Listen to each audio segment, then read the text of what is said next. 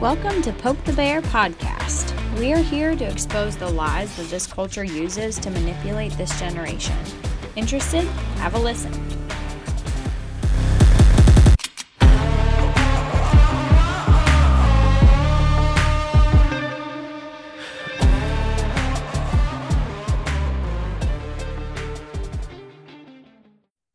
Welcome to Poke the Bear podcast. My name is Kim, and I'm here with my co presenter and friend, Danny. And uh, Danny, the reason I wanted to get together with you today is because I've always been curious about the fascination that people have with playing video games. And you know, we're in the schools a lot, and we um, we spend a lot of time with teenagers. And you know, one of the big things that they talk about, and as a big part of their life, is video games. And I know you're a big gamer. I know that you're not a teenager anymore, but you are a big gamer and, you know, I know that you really enjoy it. And, you know, honestly, I've really never played video games as an adult and having trouble trying to understand like what the fascination with this is. And I really am just here to learn more about it so that I can have a better understanding of the concept of video games in the 2020s. And also, you know, just I want to be able to relate to the audience that we spend so much time with. So, can you help me out here? Can you fill me in on, you know, what is the big draw to video games? Yeah, and for our listeners and for you, I'm going to go over some popular video games right now, including like Animal Crossing, Minecraft, Zelda, Call of Duty Warzone, Fortnite, Overwatch, and even Tabletop Simulator. If anyone's ever heard of that, it's a little more rare, I think. But I'm going to try to talk through some of the most popular games right now and explain. I mean, I play some of them, but not all of them. So I'm going to give you like my summary of each one and kind of explain the appeal. And then uh, we want to kind of talk about the relationship aspects of these video games too, because especially right now during the quarantine, everyone's staying at home. The appeal to video games has gone up, I feel like. So lots more people are playing. So it's one of those things that it's good to understand what the draw is, especially maybe for parents who are like seeing their kids play a ton of video games or if you're dating someone. I've heard girls complain that their boyfriends play Fortnite all the time in high school. So so for those of you who are gamers, I'm going to give a little bit of a, uh, my take on some of the games, and then for those of you who aren't, and for you, Kim, I'm going to talk about the appeal and try to explain the fascination. So I'm going to lump some video games into like categories. Are there any like categories of video games that you think, Kim, that you're most interested in learning what the appeal is? Well, I didn't realize there was categories. So that in and of itself is interesting me because I I mean I realize there's different types of video games. Didn't think about it as being where some people might be into certain video games and not others. Other types of games. When I was growing up back in the 80s, um, we had Atari, and Atari was the thing. If you had an Atari, everyone was at your house. And there was all kinds of different games from Space Invaders to Breakout to Outlaw to boxing to asteroids but we didn't really put them in categories. It was just Atari. So now I know there's such a wide variety of video games out there. So I'm interested to hear the, these categories and what types of people might be drawn to certain ones and for the different reasons. Yeah, okay, and that brings a question to my mind too is uh with the Atari, could you even play as a millennial, I don't really know this. Could you play with multiple people on the same system? So could like two people have controllers and be playing the same game at the same time? Yes, two people. That was the max. Um, you either okay. a joystick or really the joystick was like um, the only time you could play with two people. But then there was like a little controller that had like a dial on it. You had to play by yourself with that. So, you know, there would be literally people gathered around the TV waiting their turn to play the game and try to beat the other person's score. So now one category of games that I think I'll start with, this is like the intro like this is the how to get your girlfriend or wife to play video games with you category. Um, I would say there's like a party game almost category. Like so Mario Kart, Mario Party, a lot of games on the Nintendo Switch are very accessible for new players. So like last night me and my wife actually played Mario Party as opposed to an actual board game. We were looking at physical board games and decided to play Mario Party instead which is basically a board game on your TV with mini games in between the turns. So everyone takes a turn and then you play a mini game that might be just like something ridiculous. Like we we had to sh- herd a bunch of tiny little baby penguins into a certain area. There's Mario Party, like I said, Mario Kart, like a racing game. And on the Switch, you can play, I think, like up to eight players now. It's a lot on certain games. So I think part of the appeal to start with is just the social aspect of video games. When people are stuck at home, especially, it's something that people can do together, people under the same roof. But then also, like, we bought this tabletop simulator, which is where you play a board game online. And we did that with my wife Chelsea's friends. So we played the game Clue and the game Settlers of Catan digitally with people that we can't see right now because we're stuck at home. So part of the appeal is just the social connectivity. And that could be true for a lot of games. I, I guess two big categories of games would be online games that you play with people, and then games that are just like you're disconnected from the internet and you're playing by yourself. So there's like multiplayer, single player.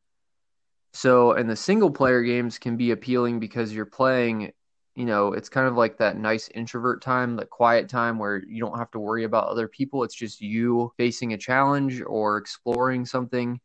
And then the multiplayer can be fun because of that connectivity factor. So, yeah, I could see where that would be fun, where you're able to connect with people, play this at the same time especially you know with all the multiple ways that you can connect through technology these days and play with your friends that aren't even in your state a way to spend time with that person by doing something that you both enjoy. And one of the reasons as an adult that I still play some of the games I play is because as an adult, you know, I feel like you hit this point right after high school or college where everyone starts moving away. So some of my closer friends, like we don't even live within an hour of each other anymore. So video games has been a way that I've still been able to talk to them. I could obviously call them on the phone, but guys don't do a lot of phone calls. So an alternative to that is we can talk about life while we're playing a video game and just giving our, you know, our eyes something to look at and our mind something to kind of focus on um, to make the the conversation a little more exciting. It can also be a distraction. It can be, you know, it's like if you focus on the game too much and you forget to talk about real life, that can be true too it's been kind of nice like having friends that are multiple hours away and it's like I can hop on Xbox and talk to people wherever they are. That is one thing that I think is a huge appeal especially right now, you know, during quarantine being stuck at home. So there was a game now that I'm thinking back. Uh, so my son is close to your age and I remember several years ago, this has been a long time ago, is Call of Duty the video game with the zombies in it? Yes, yeah, Call of Duty Zombies was real big for a while, and I was actually going to talk about a Call of Duty today. So, well, he was trying to get me to play video games, and I was like, I don't want to play these video games. This is too complicated for me. This takes a lot of coordination, and you know, there is one thing I'm going to say is that you do have to have a certain level of skill to be able to do some of these games, because when I very first tried to do this with him several years ago, I was like, oh my goodness, this is really complicated. You got to you got to know how to use all these buttons and levers and all this stuff all at the same time and to really do well in these games. So I give kudos out to the people that are really good at these games because it does take some skill to be able to do these things. But anyway, he taught me this Call of Duty, and um, we actually had a lot of fun playing it together. And we have a 20 year difference between us but um you know he cheered me on and he was patient with me and i ended up you know really having a good time playing it and it actually i could see where you could become kind of addicted to you know wanting to do better the next time around or having a strategy or learning from the time that you played before and doing something different the next time around. So i enjoyed the competitiveness of it and just the strategy that was involved with that game like when I talk about the intro video games and trying to like the the hey get your girlfriend or wife to play with you video games like the Mario Party and stuff, those are usually simpler controls. So the fact that you jumped in and played Call of Duty right away is pretty impressive because you're using the one joystick to move your feet and then the other one to move your your eyes. You're looking around controlling that. So and then you've got all the other buttons on top of it. I play a wide range of games and that's like second nature to me now but i've like tried to introduce like chelsea to a few games and trying to get her to play some of the ones that i just see as like second nature i'm like oh yeah i sucked at this when i started. I had to start with like the 2d very simple type games first as i learned how to have some hand-eye coordination like then i was able to play like the first person you're running around in a 3d environment kind of game like call of duty. So And Call of Duty is actually one on the list that I want to talk about. So Call of Duty Warzone just released, and Call of Duty Warzone is kind of like Call of Duty's take on Fortnite. So you drop into a big area and there are 150 players or 152 depending on the type you can play with teams of four teams of three single teams but the goal is to be the last team standing so you drop into this map and you're just fighting for survival you're finding weapons and tools and stuff to try to help your team there is that sense of teamwork there's a sense of you know if one of your teammates goes down your whole squad is weaker for that so you kind of have to rally together. You can save up money and actually buy your teammates back. So in this game, when you die, you don't come back. You're out. You can come back if you you get one chance to go to this separate little mini game, and if you beat someone there one on one, you get to come back for free one time.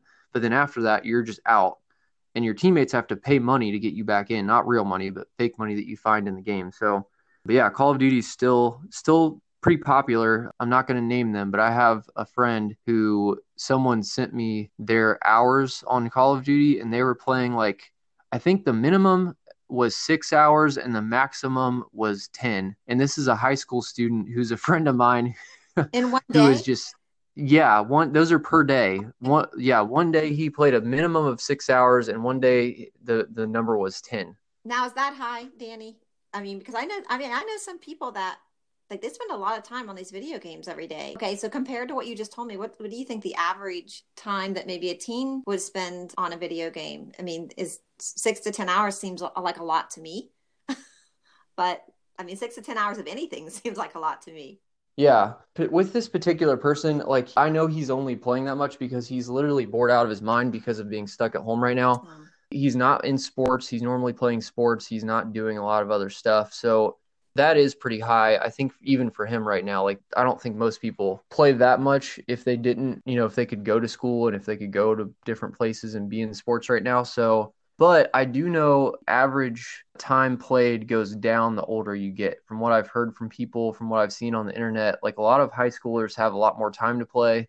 I know when I was in high school, like depending on the day like i you know there were days where i was i was involved in sports and stuff too and it's like i would come home from a game really late and then have to do homework and like some you know i didn't play at all sometimes but then when i was really introverted as a freshman i didn't have as many friends i stayed at home more i wasn't involved in sports yet. I would play video games for not usually 10 hours a day but probably four five six pretty easily. That was my main hobby so to give you some perspective on my past. And I would say now, you know, on the days that I play, it's not even usually every day, but it could be like an hour or two. So, okay. So it's it's changed drastically as an adult, but hopefully uh, that gives you some idea of the average times that people play. So, and I will say, like with Call of Duty, playing with friends, those games can go kind of long. And uh, when you're playing with your friends and you're just talking and having a good time, like it's kind of like being out somewhere with your friends. The time can just get away from you. You know, it's that feeling of you want to get first place, you want to win. So you just keep going in, you keep trying, you keep working on yourself. You mentioned this earlier, but it's kind of like that strategy and that want to get better. It reminds me of people, honestly, it reminds me of sports. So people love talent. Like when we look at a talented athlete, there is an appeal because of the discipline that it takes to get there. So when people look at like pro gamers or you know people that are just really good at video games, for some reason there's that appeal to like get better and you want to be as good as everybody else. So the same way that people go practice sports for hours, like people that play video games for a long time, it could be because of the fun. It could be because of like that dopamine hit when they do something they're uh, succeeding at, or it could just be because they want to be, you know, as good as the pros, which is kind of crazy to me that they're pro gamers. Never thought that would be a thing, but maybe they'll have a video game Olympics one day. They very well could. For Overwatch, I know for certain there's an Overwatch league, and there are professionals that play in that league that have won like hundreds of thousands of dollars just like you would if you were playing in the NBA or whatever. I don't they're not making that much money, but it's comparable. It's crazy. Wow. So I'm going to try to break them down into more specific categories. So I've already kind of talked about the Call of Duty, Fortnite, Overwatch. So just to kind of sum that one up, these are all competitive games. They're all multiplayer games. There's a Call of Duty single player where you play a story mode. There is the zombies. So there is some options for playing by yourself. But those, I feel like people beat the single player mode pretty quick. They're usually like six hours long, the story is in total. And then they jump into the multiplayer, and that's what really draws people in. So it's a lot about teamwork. It is very competitive, and I think that there is something to be said about like there's a huge strategy in Call of Duty uh, Warzone where if you get separated from your team, it, you can't beat people as a single person against a team of four. You just can't win. I mean, if you're really good, you can maybe pull it off sometimes, but statistically, you are always better with your team and being isolated from your team is like a huge negative. With that, it reminds me of grooming, which we know isolation and grooming, the secrecy aspect kind of go hand in hand. So, do you want to explain that a little bit, Kim? Yeah. So, I like that you were recognizing some of the things we talk about in the Go for the Gold program um, when you're thinking about the video games, because I was kind of thinking that same way too when I was listening to you talk about, you know, kind of the strategy of these games with grooming, grooming is a form of emotional manipulation, as we know. And one of the ways that you become vulnerable to that is by being alone. Um, because there's really no one to have your back. There's no one to look out for you. If you're emotionally involved or attracted to someone, sometimes we tend to go off our heart and we don't use our head as much as we normally would. And by having the people around us that aren't emotionally involved and are able to see that relationship from a different light, more in a logical sense, um, to be able to maybe point out a couple things that we may not be able to see or maybe don't want to see in the relationship that might be unhealthy. So it sounds like these video games, um, if you are out there alone and you don't have that support and you don't have the someone to have your back out there, you know, you can become vulnerable. And, you know, I like the analogy there because um, in our relationships, that can kind of, you know, be the same thing. Yeah, and that teamwork and the isolation factor um, in this in this particular video game in Call of Duty, it's I think a lot of times like people look at video games the same way that some people look at a team sport is that they're learning something from the game. Now, obviously, you can be learning bad stuff from competitive sports or video games too, but like people naturally like working in teams. They naturally like, you know, working with people sometimes. Sometimes you like to get away from people too, but the fact that this Call of Duty game, it's like it, it rewards you for good teamwork and it kind of punishes people that are by themselves. I think that's a reflection of real life. You know, it helps people see that togetherness is good. And especially in a time where we're stuck at home, it's like that feeling of togetherness you get from being on a team and working toward a common goal. I can see the appeal to that. I mean, that's why I've played that game a little bit and that's why I like it.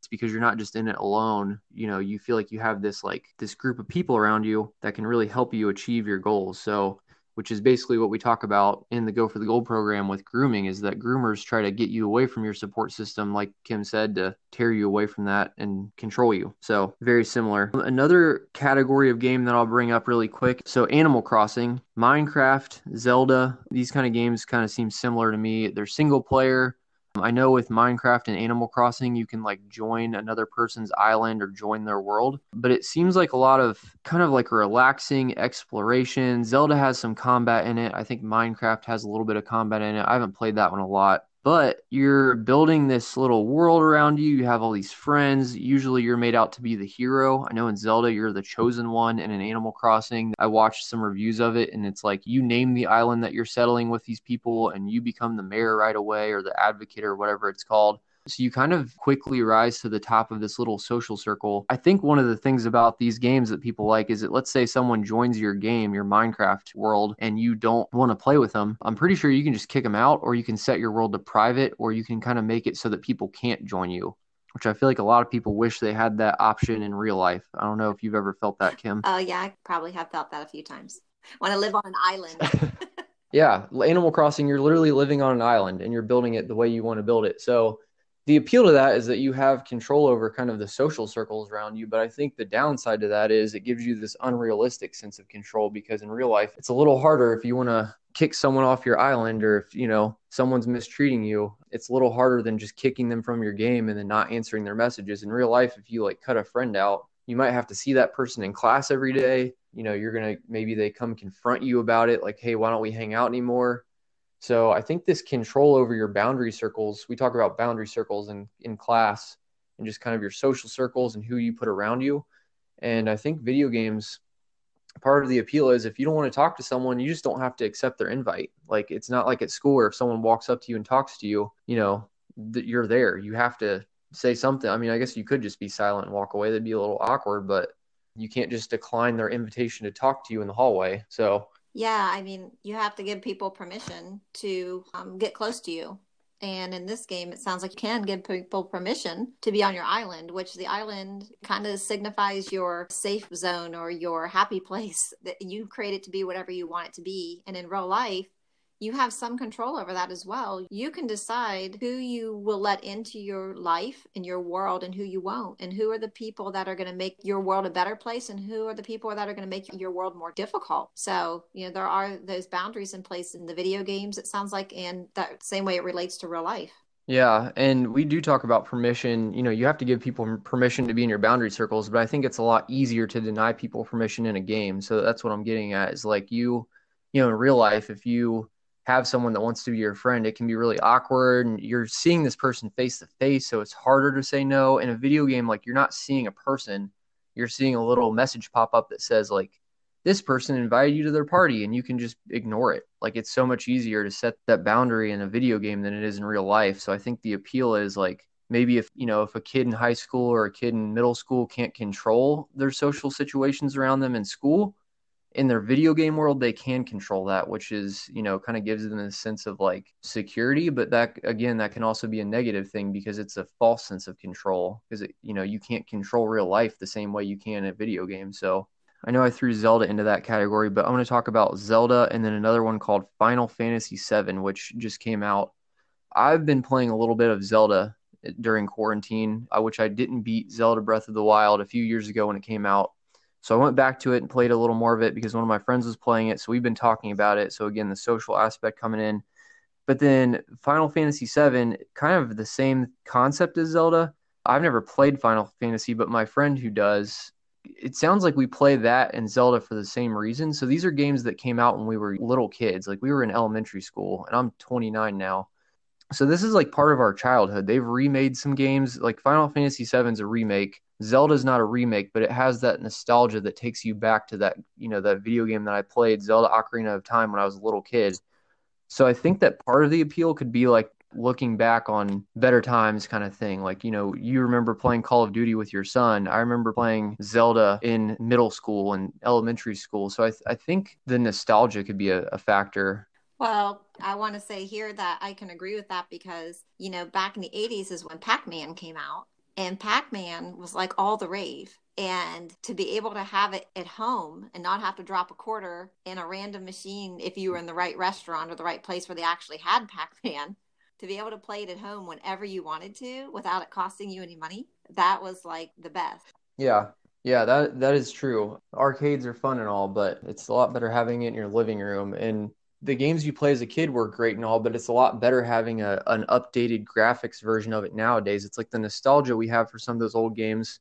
We really liked them, but like Final Fantasy VII, my friend explained it to me like this. He said, the old game had such bad graphics that your imagination filled in a lot of the blanks and the re-release feels like they took his imagination and put it into a game so it feels like the gaps that he filled in himself it's like they had the same idea of what this should look like if it was, you know, if there was better technology. So he's seeing like his childhood imagination come to fruition. It's kind of like reading a book. Like when I read Harry Potter growing up and then saw the movies, and it's like someone put my imagination into actual visualization. So I think that's a huge part of that yeah. stuff too.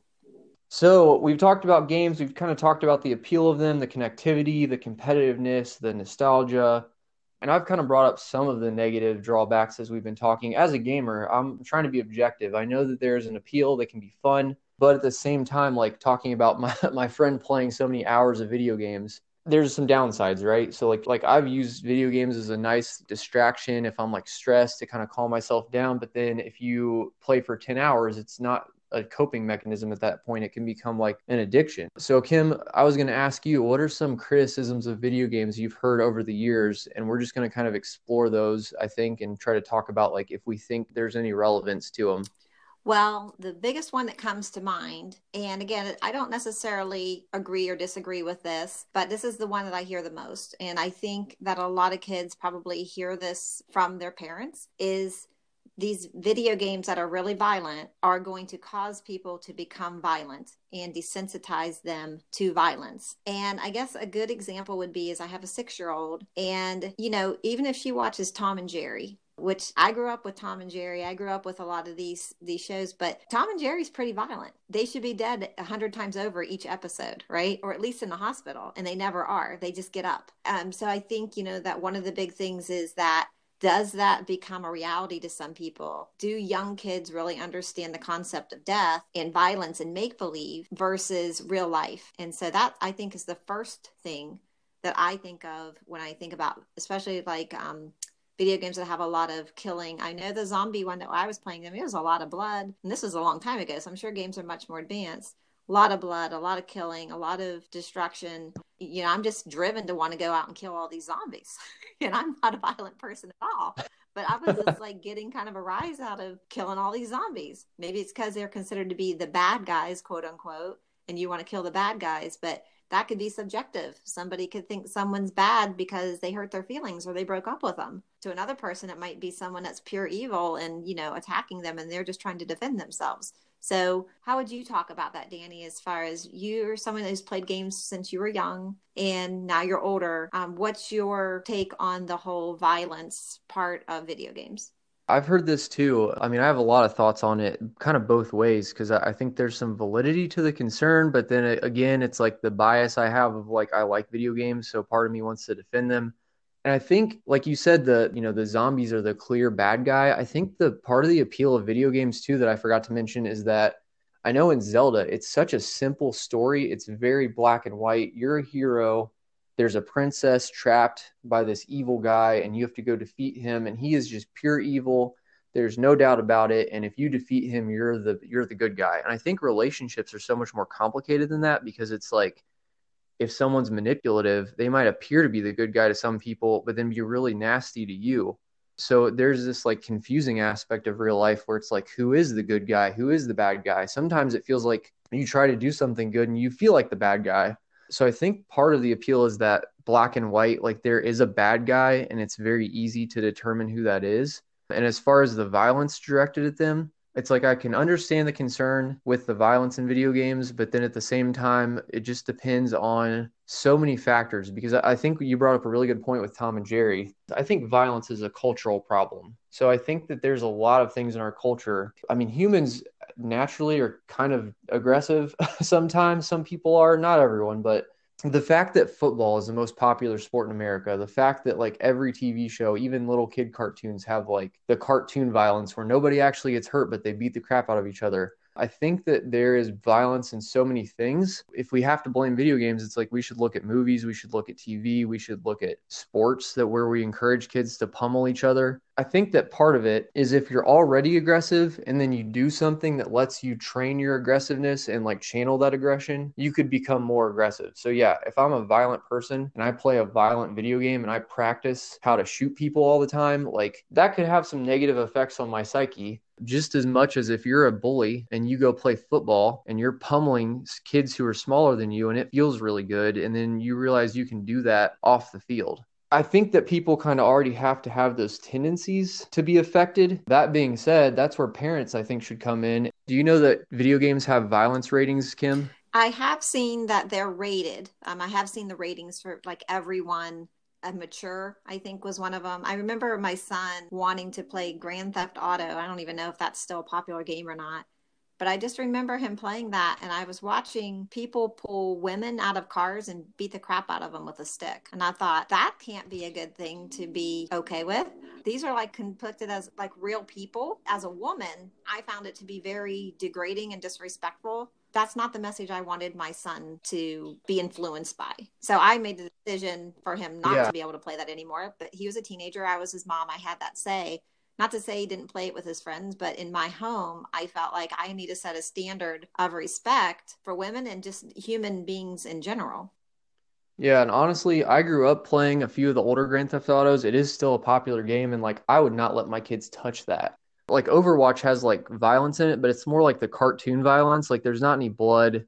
It's more like Tom and Jerry type stuff. And then there's Grand Theft Auto where you're being a criminal the storyline is that you're always a criminal and you're fighting against authority and cops and you're taking advantage of people unless you have a kid that has a real sense of right and wrong and like knows that this is just a game that game is rated m for mature So you can't even buy that unless you're 17. So those type of games, that is the positive thing is you're not going to have a sixth grader walking into a game store and picking up Grand Theft Auto. Even on Call of Duty Warzone, by default, I think it came with the gore settings turned off. So there's actually a setting in the game where you can turn off gore mm-hmm. or turn it on. There are a few ways around the violence in some of these games. Still, I mean, you're still, you know, running around with guns and shooting each other. So it's like you can't get rid of the whole core concept of it. But even for someone that, you know, if you think you're being affected by the gore in a game, you can turn it off even if you're an adult. It's like if that stuff bothers you or if it's too real or whatever. So this is a tricky subject because a lot of gamers, I think, get really frustrated when people say that violent games can do this kind of thing. But uh, as a gamer, I think that, you know, if you have a violent person or someone who struggles with anger and they're playing violent games, like it could set something off. I've never been affected by that stuff. So there are a lot of people out there that it's like you could play a violent game all day long and it's not going to do anything. But I think it is one of those things where we have to be careful of who's playing these games, who has access to them. So that, that's a huge issue. Yeah, I know that that issue has been around for a long time and the conversation's been around for a long time. And as a mom who raised a son, and kind of went through these these things with him you know i guess my take on it today is that number one, I think relationships are really important to people of all ages. But as teens, I can remember the social part of my life was was very important. And I can see where a lot of these video games do have relationships built into them the relationship between the people who are actually playing these games together and bonding through that, I think are very positive things. One of the big things I find as a parent is if there's something that's important to my child, if there's an interest that is important to my child, it needs to become important to me. I need to be involved in my child's life and in their interests, even if it's not something that I particularly enjoy or would be drawn to. I think it's important that parents at least try to get involved in some of the things that their kids are interested in so that they can have these discussions and that the kids have an, the opportunity to share something that they're passionate about with their parents. And the parents might be surprised to find why they're so uh, drawn to the video games. Uh, I know that's kind of what happened with my son. You know, I had a certain perspective and I didn't want to play it, and finally I gave in and played it, and I and I had a better relationship with him, and it gave us something to do together, and it opened up conversation about the video game to where I could speak, you know, my thoughts on it without him getting offended, and he was able to talk to me about things. I was able to have a better understanding of it, and you know, to get involved in your kids' world is important for building the relationships and to be able to have conversations like these and I think that it just can overall give a very positive outcome to things that are yet to come uh, beyond video games when it comes to conversations about sexuality and dating and relationships and depression and anxiety. And you know we have to be willing to step out of our comfort zones and get involved in the lives of our kids in order to build the type of relationships we really desire to have. And i think that's what we're really trying to do in the classroom danny is we know we want to step into the world of today's teenager. We're not there to um, condemn all of their choices and to condemn all of their interests because we were once teens and we're just trying to have a better understanding of the things they enjoy. And we also want to be able to offer some wisdom when the teens that we're speaking to today become parents, they're going to have a different type of wisdom than they do right now. And they're going to want to share that with their kids you know, I'm glad that you are at the age you are able to step into this world that so many teens are in and be able to offer a perspective and to share with me that perspective so I can have a better understanding of that as well. Yeah, and like I said, my view of video games has changed as I've gotten older. It's like thinking of myself as a kid and just wanting to play them and not wanting to hear any of the negatives. And then now as an adult, it's like I'm seeing more of the negatives there's still plenty of positives. And like like you said it's like your son he was playing the game for a completely different reason than what you probably would have guessed. It's like there could be so many different positives that kids are going after that their parents might not see what the attraction or appeal is. So hopefully this podcast has kind of cleared some of that up. I will say even with the positives, one thing I've learned during this time of being stuck at home, that you said the social aspect and the relationship aspect was so important.